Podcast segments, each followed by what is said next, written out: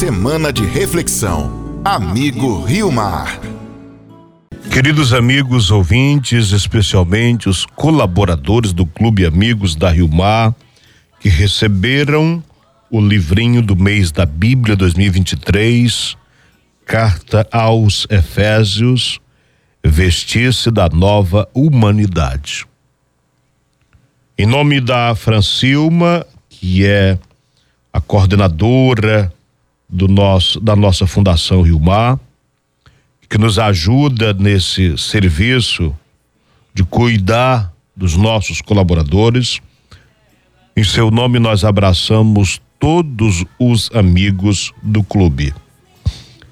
Queridos amigos ouvintes, vamos ter diante de nós o capítulo 5 da carta aos Efésios, versículos 21 até o capítulo 6, versículo 9. Sejam submissos uns aos outros no temor de Cristo. As mulheres aos seus maridos. A palavra aqui é, é, é um, precisa ser compreendida com muita cautela. As mulheres sejam submissas aos seus maridos como ao Senhor. Pois o homem é a cabeça da mulher, como também Cristo é a cabeça da igreja, ele que é o salvador do corpo. Como a igreja está submissa a Cristo, assim também as mulheres sejam submissas em tudo aos seus maridos. Os maridos tenham amor às suas esposas, como Cristo amou a igreja e se entregou por ela, a fim de santificá-la e purificá-la com o banho da água, pela palavra, e para apresentar a si mesmo a igreja gloriosa, sem mancha nem ruga, ou coisa semelhante, mais santa e irrepreensível. Portanto, os maridos devem amar suas esposas como a seus próprios corpos. Quem ama a própria mulher ama a si mesmo. Porque ninguém jamais quis mal à sua própria carne, pelo contrário, lhe dá alimento e cuida dela, assim como Cristo faz com a igreja, porque somos membros do seu corpo. Por isso, o homem deixará pai e mãe e se unirá à sua mulher, e os dois serão uma só carne. É grande esse mistério, eu o digo referindo-me a Cristo e à igreja.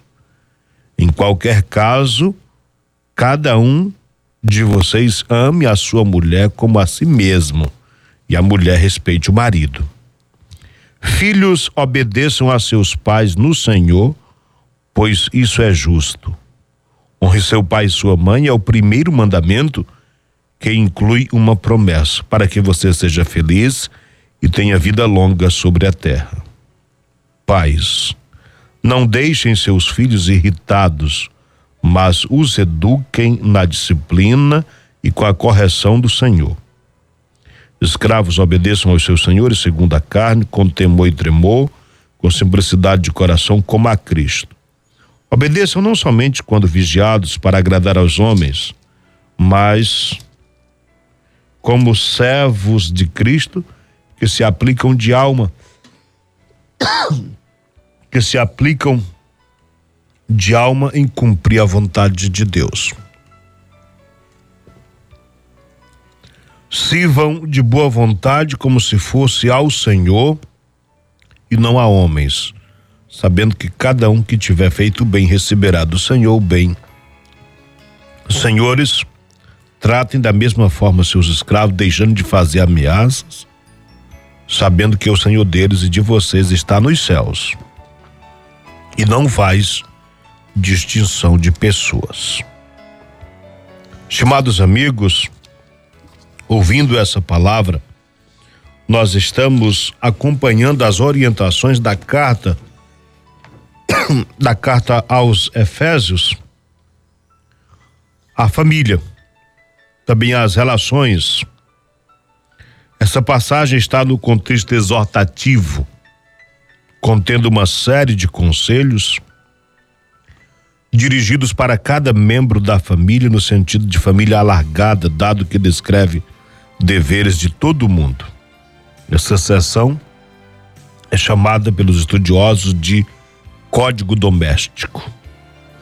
No início, temos o princípio que deve regular as relações entre os diversos membros da família cristã: o temor de Cristo.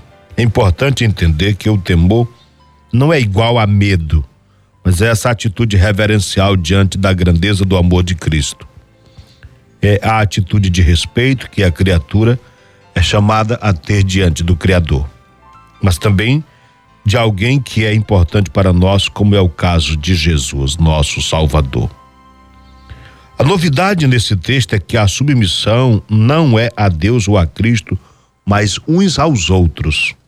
Então vejamos como que o texto começa, né? Sejam submissos uns aos outros no temor de Cristo. A submissão consiste em se preocupar com o outro. Não é de se tornar inferior, mas tornar-se responsável pelos outros, pelos irmãos e irmãs, dado que nossa ética tem como princípio normativo o esvaziamento de Cristo e a sua total doação para a humanidade. Ou seja, se o nosso Senhor se fez servo, também nós somos chamados a estar a serviço e a doar a nossa vida. Aí vem uma palavra dirigida às mulheres para serem solícitas com seus maridos, ou seja, cuidadoras também a cultivar um relacionamento de respeito, carinho, ternura, delicadeza, marcada pelo diálogo, pelo perdão, pelo compartilhamento da de momentos de alegria e também de tristeza. O submeter-se que aparece nesse texto e é tão difícil de interpretar também pode ser entendido como renunciar a determinadas atitudes para a edificação da família, trilhar o caminho do amor com suas exigências, e enfrentar as fragilidades. E aos homens, o apelo para que os homens amem as suas esposas naquela mesma dimensão com que Cristo amou a igreja e entregou a sua vida por ela. Essa imagem da de Cristo da igreja aplicado ao casamento é muito muito bonita. Assim é que o marido deve amar. Por isso, os esposos são exortados a expressar o seu amor para com suas esposas, pois é importante para elas se sentirem amadas, valorizadas, reconhecidas por aquilo que são. Expressar por meio de gestos de ternura, de compreensão, de aconchego, de proteção, de solidariedade e de fidelidade. Cuidar da mulher é cuidar de si mesmo, visto que, ao se casar, eles se tornam um só corpo, uma só carne.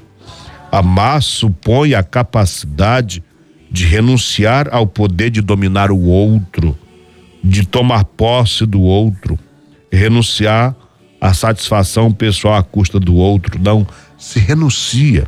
Nesse sentido, o autor expõe o significado desse amor que o esposo é chamado a ter para com a sua esposa, isto é, a amá-la e cuidar dela como cuida do seu próprio corpo. Chamados amigos, irmãos e irmãs, hoje nós pedimos